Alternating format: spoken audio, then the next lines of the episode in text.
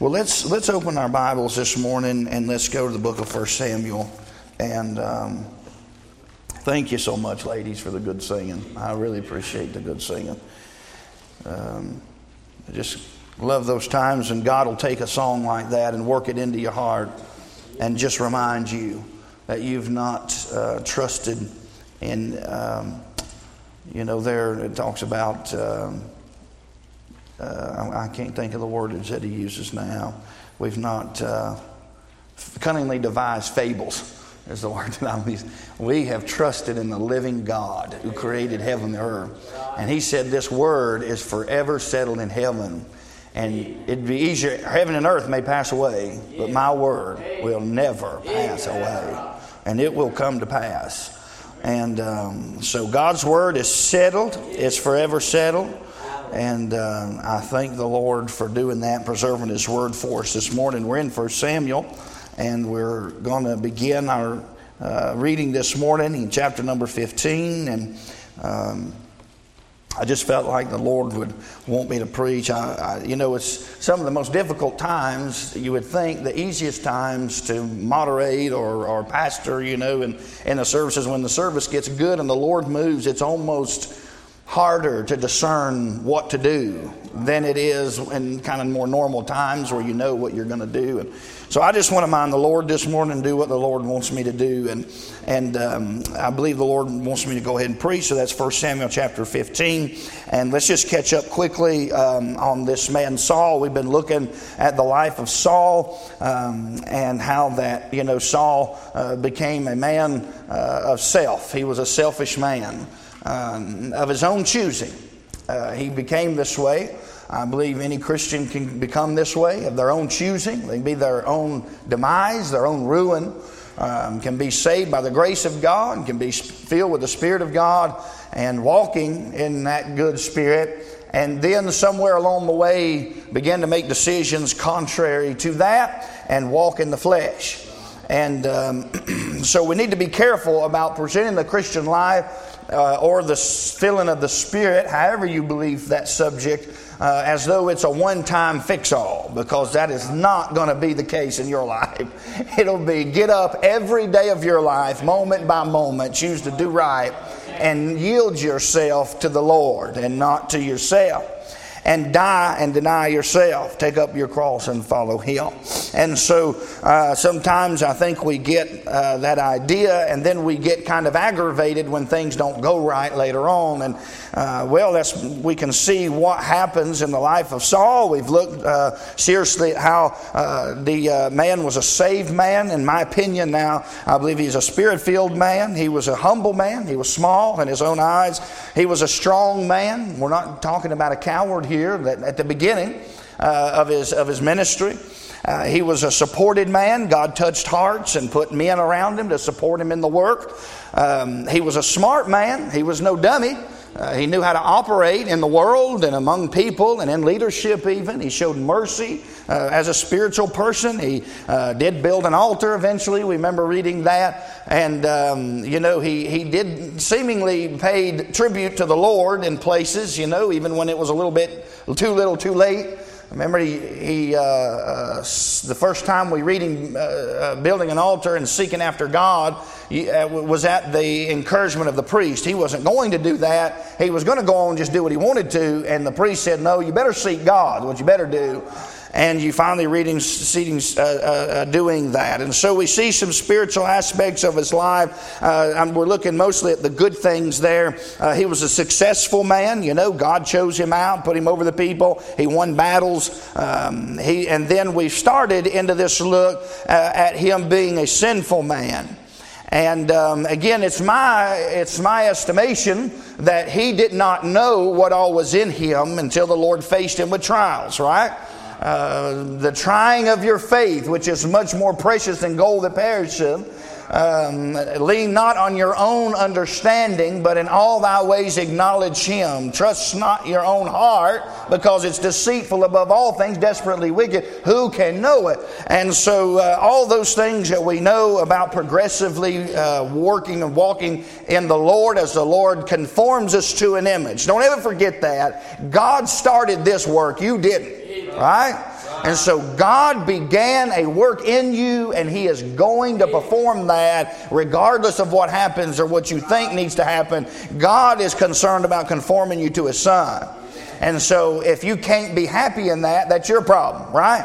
What we got to learn to do is have joy in that. And that's where, where I'll joy in my uh, tribulations, and knowing that tribulation works spirit, spirit, patient, hope, and all those wonderful things. And so uh, we've got to learn how to be joyful in those things and not find only peace and joy and rest outside of any trials or afflictions, right? God's teaching us how to become like Christ. And so um, as He does that, He does that according to the power that's in us. And uh, so Saul is no different. Now, I realize we're in the Old Testament. I realize there are some differences uh, that uh, most of you, if you've been in church any amount of time, you understand. Uh, but in, in, the, in the essence of what I'm looking at here as a saint, a child of God, walking with God, um, uh, this man made some bad decisions that ended up hurting himself and a whole lot of other people. Now, he didn't seem to really care about how much it hurt everybody else, but he, he did care when it began to hurt him. And, um, and so he lost his testimony. He lost uh, uh, everything that God had given him. God took it away. Um, all those things that we see when God begins to deal with him in judgment. Thank God God's long suffering. Right?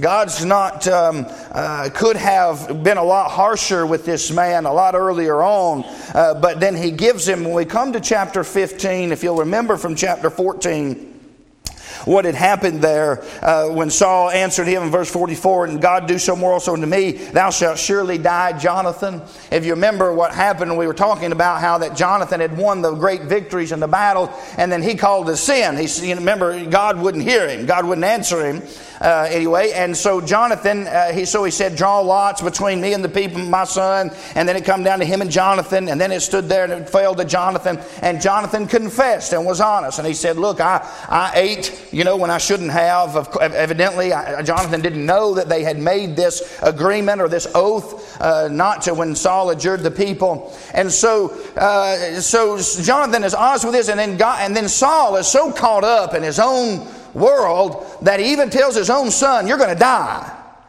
And he calls it a sin. But I, I mean, obviously, we know that's a problem. He, he didn't even know that they took the oath. Uh, and uh, so, anyway, long story short, we kind of end on that note in verse 45 of chapter 14 of 1 Samuel. And the people said to Saul, Shall Jonathan die, who has wrought this great salvation in Israel? God forbid, as the Lord liveth, that not one hair of his head shall fall to the ground. And so the people kind of take sides here against Saul. And uh, then we come into chapter number 15. Verse number 1 Samuel also said unto Saul, The Lord sent me to anoint thee to be king over all his, over his people, over Israel. Now therefore hearken unto the voice of the words of the Lord. Now, we read a statement like that and we pass by that pretty quick um, we don't we don't see sin the way God does it, do we? When I when I look at sin, I look at myself and I think, well, I know what God brought me from, but I'm not that anymore. And and uh, when I see somebody doing something, um, you know, that in my mind I think is really bad, uh, I look at them as being worse than me, right? Like if you see somebody commit adultery on their wife, you, you, you, you, you think, man, that's awful. That's terrible. I mean, you really look at them. And that's a great sin, is it not? You see somebody caught up in, in fornication, two young people that are unmarried and they're, and they're caught up in fornication and all those things. You look at that and, that's, and that is really bad. Amen. That's not a good thing.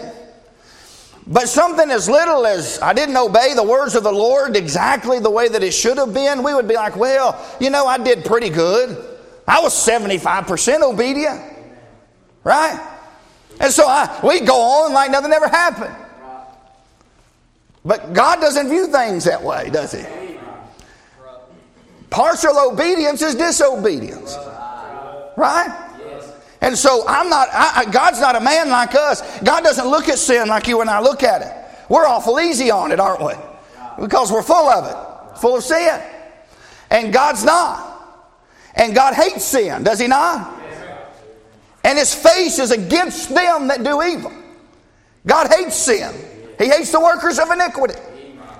And, and so God looks at sin a little bit different. I don't know about you, but I don't know if I'd have kept Moses out of the promised land. I don't know if I'd have kicked Adam and Eve out of the garden. Would you? I've done a lot worse than that. But see, I'm not the standard by which God's judging the world.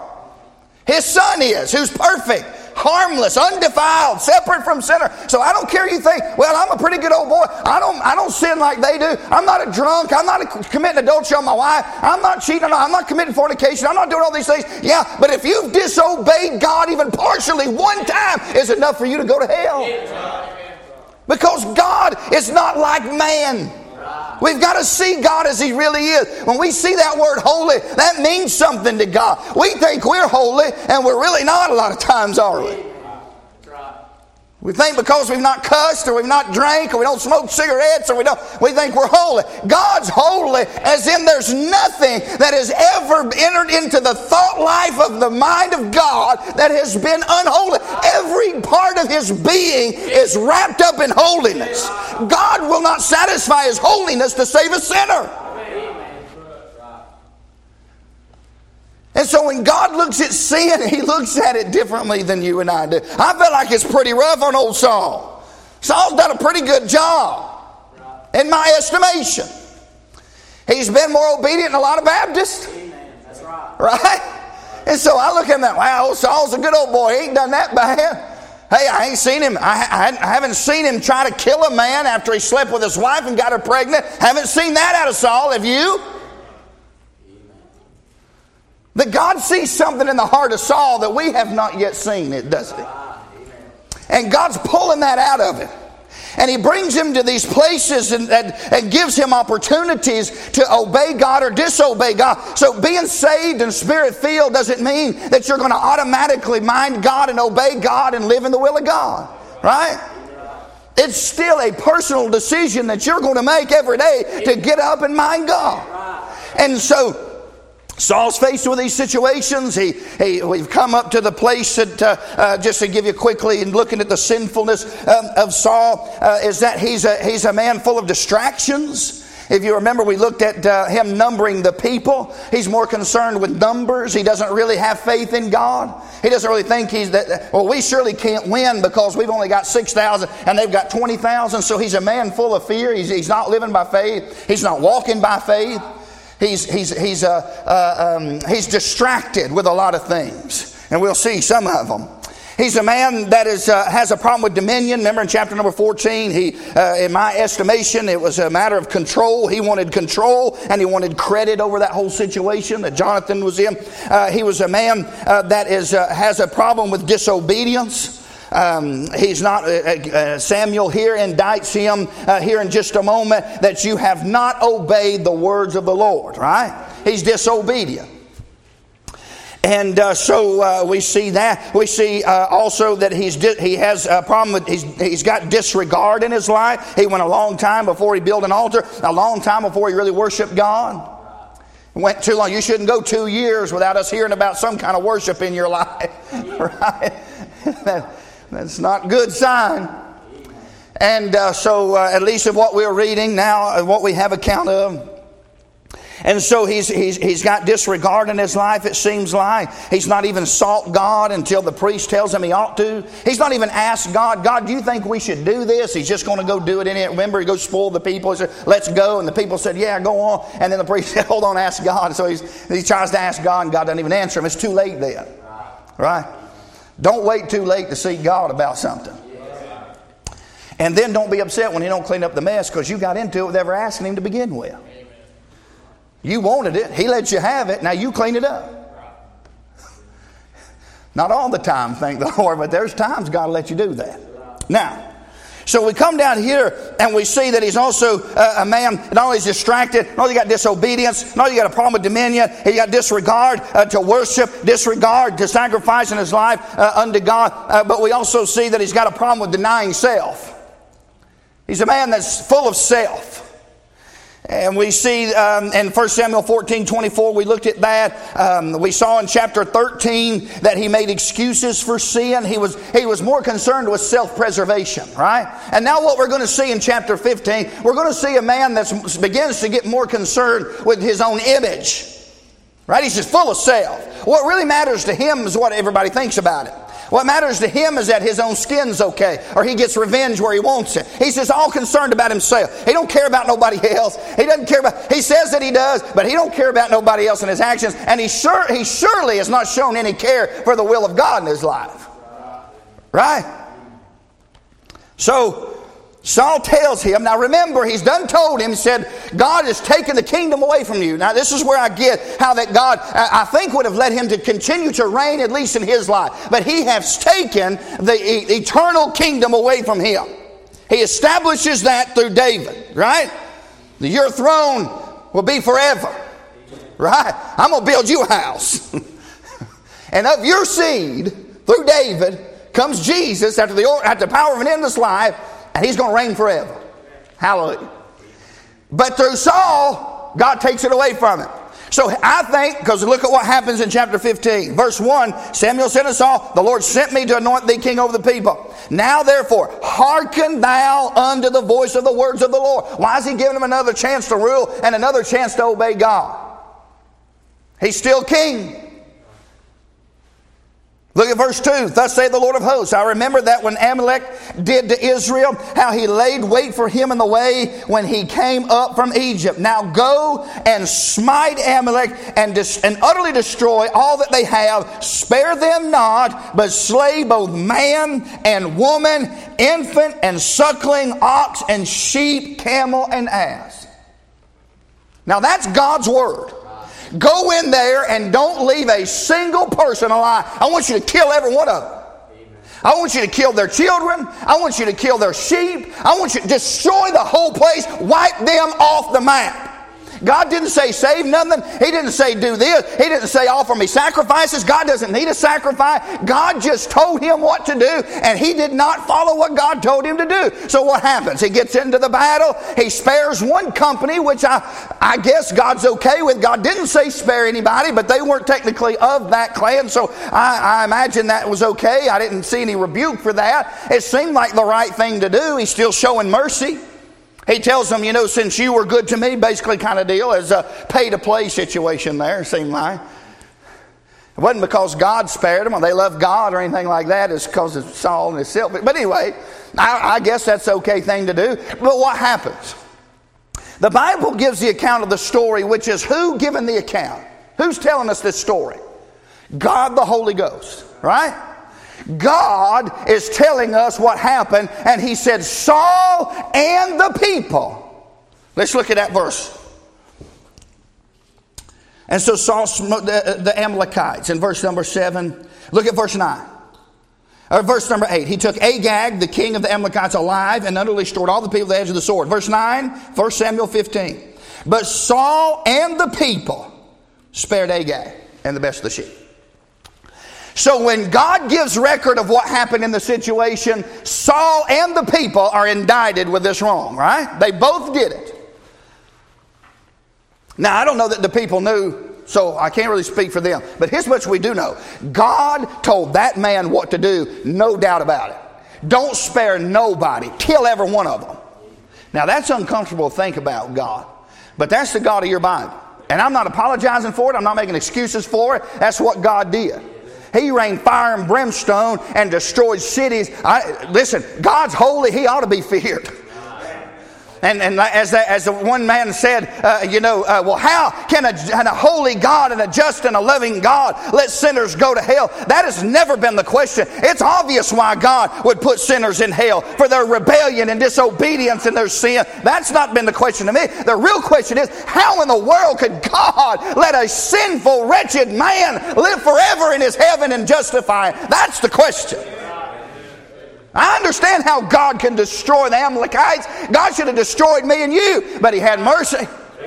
And I'll have mercy on who I have mercy, I'll, and I'll show grace. So listen, he goes in, he Saul and the people, they spare Agag, they spare the king, they spare the best, and he comes down and he looks for, and Samuel comes looking for him. And so go with me down to verse number uh, 12. Samuel rose up early to meet Saul in the morning. It was told Saul uh, came to Carmel. And look at verse 13. And Samuel came to Saul, and Saul said unto him, Blessed be thou of the Lord I have performed the commandment of the Lord. No, you haven't. No, no, no, you haven't. He's even defiant up to the point, he, he says it again. Yea, I have obeyed the words of the Lord, and I've gone where God told me to go. It, but if God told you to take the red truck instead of the white one, now I'm getting silly just to try to break things up here a little bit, but you didn't obey God if you took the white truck instead of the red. I'm sorry. If, if God gave you, now if He didn't say nothing and God said, I want you to go uh, to Kingston and you drive and you go to Kingston, I don't guess it matters. But if God gave you specific instructions on what to do, you better mind God. And you better not leave one thing undone. And it's very important. So God uh, tells him, don't wipe the whole crowd out. And so that was the voice of the Lord coming from the man of God. And what does Saul end up doing? He spares some in some supposed devotion. And, and again, I, am assuming that, it's, that he is really meaning to do this. I, I, I don't know. At the time now, let's not read ahead. Let's just think in the middle of this situation. So he gets into this battle, and God says, I remember what those Amalekites did to my people. Isn't it wonderful? He has this little deal with Saul, and Saul is going on, and it looks like it's all about Saul, and Saul's disobedient, and Saul offers a sacrifice where he should, and we're all focused on Saul. And chapter number 15, God comes back and says, I remember the people. Thank the Lord. God loves his people, even in the midst of a crooked ruler. And, uh, and so God comes, comes back around and, and, and says, Now listen, I remember what they did to my people, and here's what you're going to go do. And gives him exact instructions on what to do. And Saul almost fulfills it, but he leaves a little part out. So, what, what are you saying, brother? I'm saying this. We shouldn't think too well of ourselves as like, well, you know, we, we're, we're bad about making excuses. Here, here, here, here's what Samuel didn't do. Samuel knew what God had told him because he told him what God said. And Samuel said, No, you didn't obey God. That's what you didn't do. You think you've obeyed the commandment of the Lord, but you didn't. And he sets him straight. Here's what he didn't do. Well, you know what? You did pretty good. I, you know, I mean, everybody sins, everybody has problems. Don't worry about it, Saul. In fact, I think you ought to still be a king. These been kings do a lot worse than you. That's how we're supposed to be, right? Oh, Brother Clint, uh, you, you, uh, uh, see, here, here's, here's what we've got to remember. Especially in positions in the church, positions in leadership, God holds high expectations on people that much is expected and much is required unto whom much is given. And if a man has a position, he has a position of power or authority, especially, God's going to require obedience out of him that he might not fully with somebody else. I don't know. That's God's business, right? And, but what, what we want to do is we, you know, uh, we, we try to do that same thing. We try to hold up a standard. Uh, if you're going to sing specials, you ought to live a certain way. Somebody out here fornicating, I don't want to listen to you sing about Jesus on this stage. And I'm not the bad guy. You're the one doing it, not me. Saul didn't say, well, just keep being king. Uh, Samuel didn't say, well, everybody has problems. We've all just messed up. We've all just, and, and that's true. We all have. But you're not going to be king over God's people when you're a selfish, self willed, self concerned, uh, uh, uh, disregarding God and living in open rebellion to the Word of God. You're not going to be involved in the specials.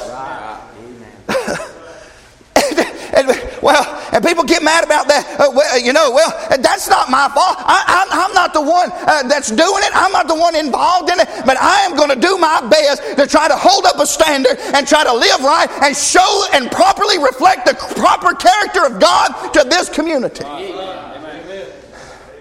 So I don't like that. There's plenty of churches that don't. You can go join them.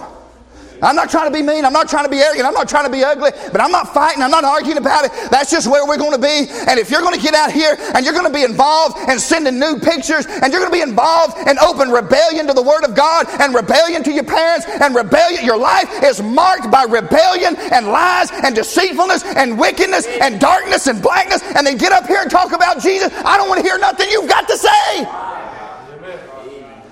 I disagree with that. I don't care if you do or not. I do not care if you disagree with that or not. Saul had a problem. He disobeyed God at one point of his life, and God ripped the kingdom from him. But we're We just look at things and like, well, everybody's got problems. I'm so tired. We use that as an excuse to just continue in rebellion, continue to be unfaithful, and continue to be sinful. That's all we're doing. One of the greatest days of my life is when somebody dropped the plow and dropped it in Granny Low and just started pulling them stumps up out of my life. And you're deceived to get up here, live in open rebellion, your life marked in open rebellion, and then get up here and sing and raise your hand and rejoice and act like everything's okay. What you need to do is get the sin corrected in your life and repent. But what we want to do is just glass over everything because we're failures or glass over everything because this one. I'm not going to do that, folks. God has held up a standard and God doesn't need new ways of doing his business and God still wants holy people doing God's holy work. I said, well, the same God that said this is the God of your New Testament. Is he not? Does he have less expectations for us under grace than he does for these under the law? Because that kind of thinking is shared by many. And if you believe that, you're in the wrong crowd. Because that's not what the Bible teaches. The Bible teaches God expects more out of me than he ever did Saul. God commands me to live holy as God is holy. And so, what, I, what, what, I, what I'm afraid begins to happen is when, we start to lower our standard, we start to drop the expectation, and we start to lower everything, or just any old body can just listen. I don't think that preaching ought to be a position for just any old body. You're going to abandon yourself to God your will, your desires, your dreams, your aspirations, your hopes are written down on a paper, and you're going to set fire to it to obey God. Deacons do much the same thing. There's an expectation upon them. The Old Testament, those that were involved, I know they were Levites, or they were involved in the music. Man, there was expectations upon those people.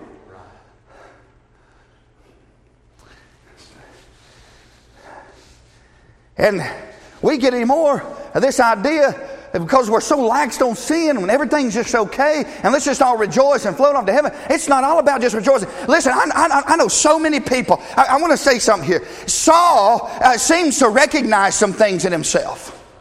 Saul seems to recognize that he's fairly selfish. How many times does Saul admit, I've done foolishly? I've sinned, David. You're a much better person than I am. Is that not what he said? At least twice. And what did he do? Right back to trying to kill him. Recognizing a failure in your life doesn't make you any better off. In fact, it may make you worse off that you know it and won't deal with it.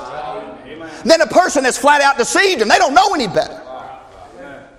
But I've heard people tell me all the time, well, at least I know I'm a mess. Like somehow that excuses the fact for us to just be a mess. Well, at least I know it. Well, you're worse off because if God's give you the light, you better repent and get it right. There's some things I don't think He does know, but then there's a lot He does become aware of. I know this is wrong. I know I've missed it here. He's going to tell us. Now, first, he starts off with, I've obeyed God. Well, you know that's a lie. No, you haven't. You part way did. But you know what ends up really happening? He doesn't, he doesn't really obey God because he can't tell the people no. He's a hireling. He's a man pleaser. See, he's concerned when y'all are going to leave. Yeah. Saul's the kind of fellow that's, that's, that's not going to say things because he's afraid of how people are going to think. See, what he should have done is told them people, if the people were responsible now, which I have to kind of, when I read the account, maybe it was them that had decided, you know, but he was involved in it too. And it was his responsibility to look at him and say, no, we're not saving anybody. God said kill them all. He's the one in charge. You know what happened? He, he, out of his own mouth, he said, I feared the people. That's his own words. And because I was afraid of the people, here we are. And we've saved the best. He tries to pretty it up, but yeah, we were going to offer it to God. God doesn't need nothing from you. What God needs you to do is obey Him. That's all God wants you to do is just obey. It makes our life so simple if you think about it. All I got to do is exactly what God told me. It's that simple. Now, it's hard to do, it's hard living. But it ain't a lot to figure out, right? Let God do all that. So, this disobedient man hears the words of God, gets in the situation, saves the ox and the sheep and the best of the best of the best of the best because he's going to offer that to God. And, and, and then he summarizes what he did as obeying God. And, and we do that so many times in our life. We think, well, I'm, I'm, I'm 75% in. I'm, I know I still drink. I know I still cuss. And I, I know I still do. I, I know all them things, but you know, everything's going to be all right. I, I, I, I go to church. I mean, I'm pretty faithful to church. Show up. Uh, I tithe too. And you start weighing out the good with the bad, don't you? Eh, that, is, what, what God's concerned about is 100% obedience to what He said to do. Let, let, if it hair lips the devil, it don't make no difference. Just do what God told you to do. So they're going to be mad if I do it. Let them be mad. Won't be the first time. Well, it's going, it's going to hurt this person's feeling. I don't know how many people in our life that we've let fall because we were afraid to hurt their feelings and tell them the truth.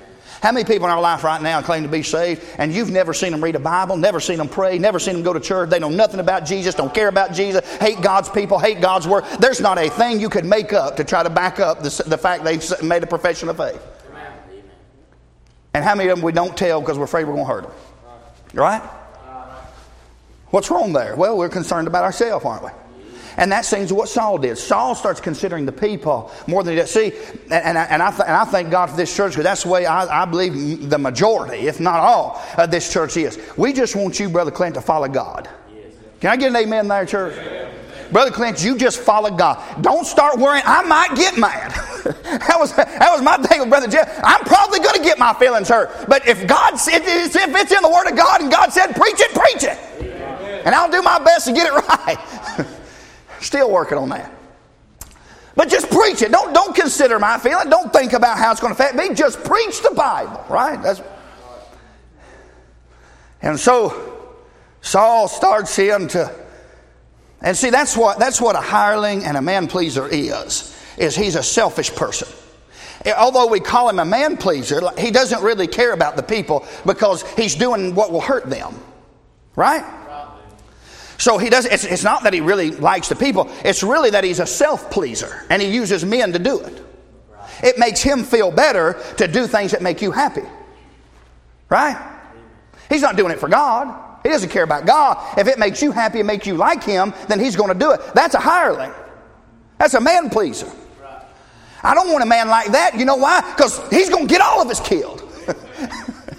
hey, just follow God. Just follow God. And Saul recognizes some things in his life, but you know what he didn't do? He didn't ever repent. Never. As far as we know. He admitted to seeing it. Let's go on and read it. He said, I, I, verse 1 Samuel 15, 15. Saul said, They brought them from me, the Amalekites, for the people spared the best of the sheep and of the oxen to sacrifice unto the Lord thy God. And the rest, we, look at the language. Isn't that tricky? And it's just so cute. Look at this.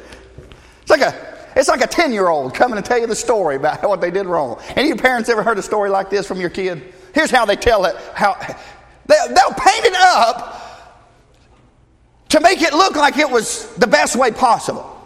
So disregard the fact that I've completely rebelled against everything you've told me to do as your child, Brother Nathan. Just don't worry about none of that. What you need to understand is my intent was right. I really didn't do as bad as I could. Uh, this one did worse. Uh, you know, all those things. That's how they tell the story. It's not, I'm sorry that I have rebelled against the expectations and the rule and law of my father. That doesn't matter. I almost obeyed. I kind of obeyed and it was everybody else's fault and everybody's work. And they paint it up to make you less mad at them. What, what are they? They don't care about you. They don't care that they've offended offended their, their daddy. They don't care that they've offended God. There's no godly sorrow in their heart. They're just wanting to, uh, self preservation is what they're concerned about.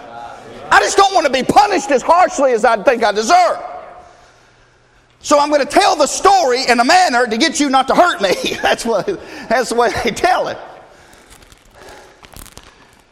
Well, I know I rebelled against you, but here's here's what here's what Does here's what and but, does any of that matter? Or does it matter that you just flat out, you're a rebel? Right. Amen. You're a rebel in your heart. Amen. And God doesn't think too greatly about rebels, does he? According to his own word. You, you, it, would be just the same. You can try to pretty it up and say, well, the people are the ones that actually did this, but I, I, I did this. And you can try to pretty it up and everything else. And God said, your rebellion is just like you were involved in witchcraft. Now, that's wicked, isn't it?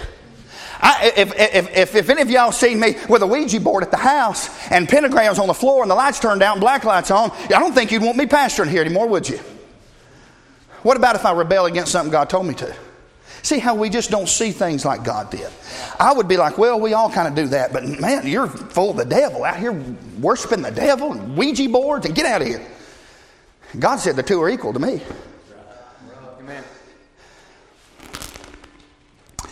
So Saul said they. So he uses the inclusive word we on the good side, but they on the bad side. So they did this. They spared it because they were going to make an offering to the Lord. Our hearts were right. We didn't mean to. Blah, blah, blah, blah, blah. It's not repentance. He doesn't care. He doesn't care he's offended God, doesn't care he disobeyed God. What he cares about is just saving his own skin. Because here's the next part. Then we, the rest, we, not they, now he's involved because it's a good thing. We have utterly destroyed them. Samuel said to Saul, Stay, and I'll tell you what the Lord said to me this night. He said to him, Stay, say on. Verse 17 and Samuel said, When thou was little in thy sight, was thou not made head of the tribes of Israel, and the Lord anointed thee king? And the Lord sent thee on a journey, and said, Go and utterly destroy the sinners, the Amalekites, to fight against them until they be consumed. Wherefore then didst thou not obey the voice of the Lord, but didst fly upon the spoil, and didst evil in the sight of the Lord? And Saul said to Samuel in verse 20, Yea, excuse me, I have obeyed the voice of the Lord. He knows he hasn't. He knows for a fact he's not obeyed it. But that's what's coming out of his mouth. Why, why is it with some people? Can, can you explain something to me? Lying's not the characteristic of saved people. Just not. We're of the truth. We're of the day. I'm not saying a saved person can't do it, but our lives are not categorized. For we know all liars have part in lake fire, and he's a liar. He's, a, he's, a, he's the greatest liar. That is a characteristic of our fallen nature of our old father, right? That shouldn't be in our life. We should, we should be pretty honest. Now, why is it with some people, though, to get the truth out of them, you, you have to start telling what you already know. Well, well, I already know. You know you can't tell me this because I was there when God said it. So you know that I know that. Then I got to start being wise and trying to trick you into telling me the truth. Why do I have to do that? Why can't I just say, Cyrus, what happened? And just get the 100% fact. You know, that's the way it ought to be. Hunter, what happened? And just get it. Good and the bad. There's certain people I know, I don't want to ask them what happened because they'll tell everything. You're going to get the truth. Like, well, that was more, I didn't want to know that because now I got to spank one of them. Don't tell me all that. and anyway, and so why is it with some people though? You got to keep whittling on. It's like you got to come back and say, well, you, you know, and you're having to play tricks with your kids.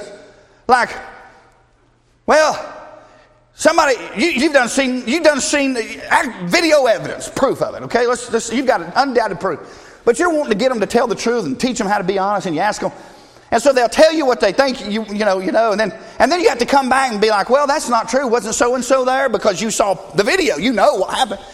And so, oh yeah, well, yeah, they were there, and then they start changing the story to ad- start admitting what you've fed them to admit. They're not honest people. You're not honest.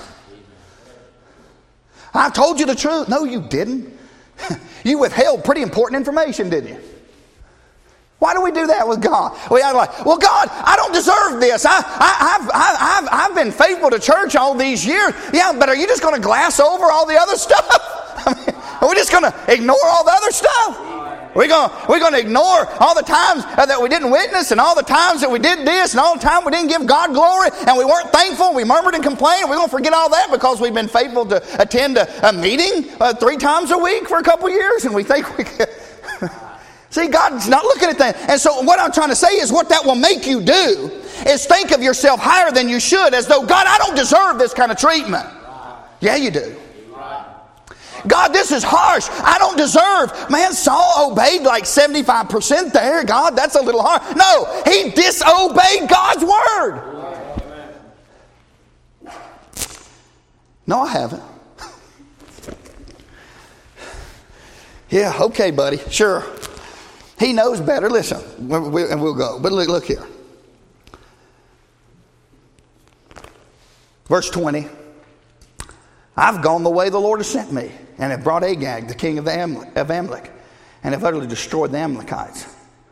But the people took of the spoil, sheep and oxen, the chief things. So here's a partial. Now we're getting a little bit more honest. We're what? We're third time into the story now? So we're, we're well, at least a second time, and Saul's telling it.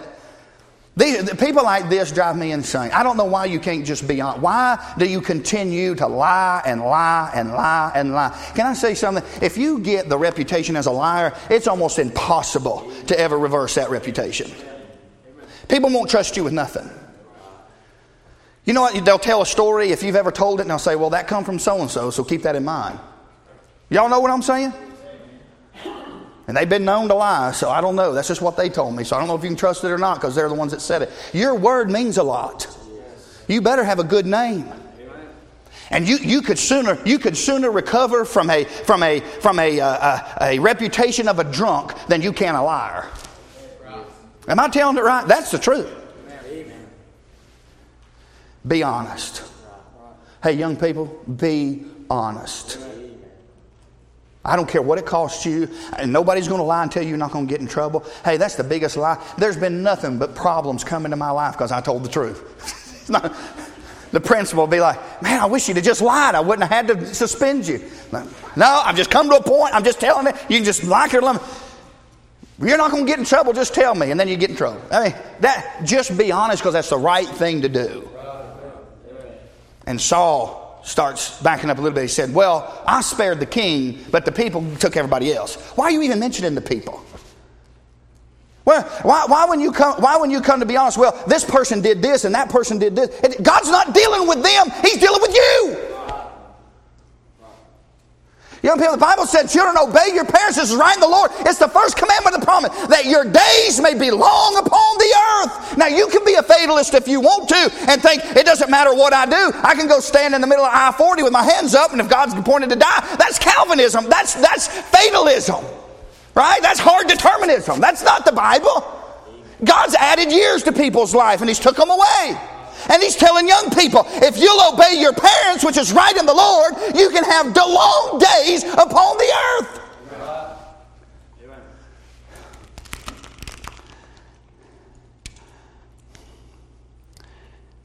But here's what you're going to need to do you're going to need to get honest and admit you're disobedient and you're a rebel.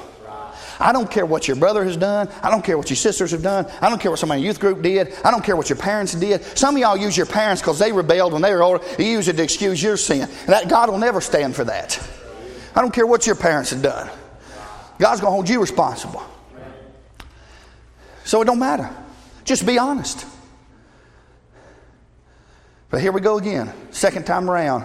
Got, we're getting closer to the truth, but we're not there yet. So let's keep going. But the people did the rest. Verse 22 Samuel said, Hath the Lord as great delight in burnt offerings and sacrifices as in obeying the voice of the Lord? Yeah, but preacher, I know I disobeyed this one little area here this week, but what a sacrifice it is for me to be here, which is so untrue, number one. We ought to be honored to come in here. We're not giving God nothing. but we think we've offered up sacrifices and we've given things and we've praised Him and things, and that's all wonderful. But what about all that disobedience to His word? What about all that? Well, I'm aware of it, and I just, you know, I just kind of. Well, you just what? You're going to deal with it or not? You can't. Listen, God's not going to allow you to just gloss over it because you did a bunch of other good things. You better deal with the rebellion in your life, or it'll deal with you. God's not letting it go. See, I let my kids buy with quite a bit because I understand what it's like to be a kid. God's not that way. He walked on this earth and lived perfect, never sinned once. So you know what he expects you to do? Rise above sin, live holy, right? And especially, especially if you're going to be in leadership. And if you can't do that, we've given enough excuses to people to quit God because of what's been in pulpits. We need some integrity in our pulpits. And if you're not going to be that, and you're not going to separate yourself unto God, and you're not going to live holy, and you're not going to live righteously and godly in this present world, you got no business in a pulpit. Amen. Stay out of it, let somebody else do it. Amen. So, Samuel said, The Lord, great burden, then to obey the voice of sacrifices, hearken better than the fat of rams. Verse 23 For rebellion is as the sin of witchcraft, and stubbornness is as iniquity and idolatry. Because thou hast rejected the word of the Lord, he hath also rejected thee from being king. Isn't that something? We don't ever like to think about that. We're always told how loving God is. Well, this great loving God, if you reject him, was going to reject you one day. That's just the reality of it. And you can tell people God loves sinners, and God does love them, but I would tell you, you ought to have a little bit of fear in your heart. God's not sitting up in heaven biting his fingernails hoping you get saved. He wants you to be saved, and He wants every man to come in on the truth. He's not willing any to perish. But if you reject Him, He'll reject you. And when, when you find, the Bible said in the end days after that judgment seat, and there was found no place for them. You had no place for God on earth, and God will have no place for you over there. That's the God of the Bible.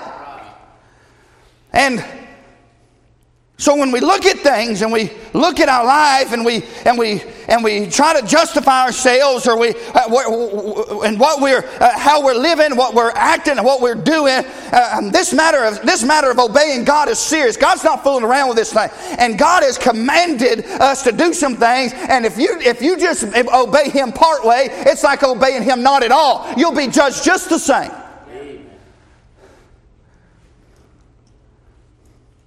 See, a lot, of, a lot of these young people, we were out one time not long ago, and uh, and there was a bunch of young people after a ball game that come in there, and I'd never seen, I didn't know people dressed this ungodly. I'm honest with you. I had no idea that things out in this world were this bad. And uh, I'm sitting there at a table eating, and I'm done with this. But I'm sitting there at a table eating, and here comes in these folks, and they walk in and I'm sitting there with my wife eating, and it was so bad, I told my wife, I said, We got to go. It's time to go. I'm not going to sit here and look at that. Now, some people don't think that's a big, uh, big deal to dress in a way that makes everybody lust after you, but that, you can make God with that if you want to. I think it's sin, I think it's wrong. And I'm not going to sit there and look at it. And uh, so I told my wife, I looked over there and I said, I know that if I'm having to keep my eye on you, then I've got two teenage boys that sure don't need to see this. We're gone. So I over there and I told them, I said, I gave the old, that means it's time to get up and roll. And, uh, and I will, I will have to say this. I could see this If we're not careful, here's where our attitude will be. We kind of look down on those people. Now, don't get me wrong, it's wicked to dress like that. But we'll get this idea we're looking down on people like that. Well, I'm not going to be around that mess. How disgusting, how wicked, how big. And listen, I'm with you. I think it is disgusting for a man to let a 16 year old daughter go out of the house where I can see every part of her body. That's disgusting to me. I think daddy's a pervert, if you ask me. Just my opinion. And I think a husband would be too if he's okay with, his, with everybody else looking at his wife like that. Amen. I don't want people to see my wife in her bra and panty. I, I don't understand all that. I don't, I don't have that kind of mindset as a man. But anyway. I'm with you that that's wrong and that's wicked and that's horrible. I'm with you on it. But I wonder if we have that same attitude now. Follow me. Do we have that same attitude when that week we've rebelled against the Word of God ourselves? Do we have that same disgust? I ought to have more disgust over the rebellion in my life than I do in someone else's. Right? So we can, amen, that, that man, um, uh, uh, somebody ought to cover up and all those things, and, and a man ought to keep his eyes to himself. It takes both groups doing what's right. And we can, we can amen on that. But here's what I'm trying to say I, I, God is judging me and you a whole lot harsher when He sees the rebellion in our life against the revealed will of God. It wasn't questionable. It was written down plain and simple, black and white, as simple as the alphabet, what that man was supposed to do. There was God left nothing open interpretation. Kill every single one of them. I believe if he'd have left one man crippled and undead, that God had been happy with him. He told him exactly what to do wipe them out. What did he do? Well, you know, we can get some of them, but, you know, we get. We want to offer up. Now the people want to do this. It kind of makes them happy, so let's kind of do that for them. And folks, there's no place for my wants and my desires and my will any more than there is there yours when it comes to God, right? We got to obey God. So I don't challenge you. I'm asking you now. I'm talking to Christians this morning. Now, if you're unsaved, but I'm talking to Christians. The disgust that we get when we look out here in the world and we see we see all these worldly things that we see, and we look at those things and we look at them the way that we do, we go, I want this same kind of face to be turned right back around on what's in our life. If you're going to get somewhere with God, yes, you're going to have to have a holy hatred for sin, but you better start with yourself. I'm not excusing what other people want. I don't want no part of that. I don't want my kids wearing it. I don't want my wife dressing. All that, I, uh, am with you. But I definitely don't want rebellion against what I do know for a fact is wrong and excuse that, but be harsh on other people. Right? But this is what happens to a selfish man. He doesn't see himself nearly as wrong as he sees everybody else. See, it's okay that I saved Agag, but they're the ones that took the sheep and the oxen, and the people. And the... But when you become selfish and you become self centered and you start to lose the direction of the Holy Spirit, you're, you're, you, will, you will start having that outward look towards everyone else and you will lose that proper reflection on yourself that you must have. You know what we are? Somebody done said it when they prayed. I made Brother Oliver. We're nothing. We're nothing. Without God, we're nothing. Saul, you were commanded what to do. I don't know about you all, but when I tell Hunter, he had to go to AutoZone the other day, and I don't think he read the full text. And he come back with only one of the two things I needed, and you couldn't do the one without the other thinking, man, I got to go myself now. That's a terrible. But you understand what I'm saying? If God expects something out of you, you better do all of it and don't leave nothing undone. Saul, selfish, sinful, disobedient to the will of God disregard in his worship. You see where he's starting to go down now? Is it any shock to any of us? And we'll read this last verse. Let's go home. Oh my, oh my. I'm sorry, I didn't pay attention to the time this morning. Okay, so and uh, read this last part. and Let's go. And Samuel said, "Hath the Lord and but but the people." Remember now. Here's the second part of the story. And uh, rebellions, the sin of witchcraft. Look at verse 24. And Saul said unto Samuel, "I have sinned. I have transgressed the commandment of the Lord and the words because I feared the people and I obeyed their voice." Now stand to your feet. I apologize. I usually try to keep a little closer eye. Come on up here. What a horrible admission. So, can I say something? When it comes to obeying God or men, you better obey God. And what he did was he got his eyes on everybody else. He's starting to worry about how they're sinning, what they're doing, what they're involved in, what, they're, what they did. And he's not reflecting on himself. He is losing his direction and he is going to crash and burn as a Christian. And can I exhort you, young people, before we leave here? I'm going to tell you what's burning on my heart. I'm going to exhort some young people something. God's not fooling around with this stuff. You might be, God's not. If God's told you to obey your parents, to me, you rebelling against that word is like you being involved in idolatry and witchcraft according to this Bible. You better, you better obey. Obedience is better than sacrifice. And don't judge yourself by what you wear when you're a rebel in your heart. Because some people think they dress right and they got that on their checklist, and so that they're better than everybody else, but they're rebels in their heart and they're rebels in their home.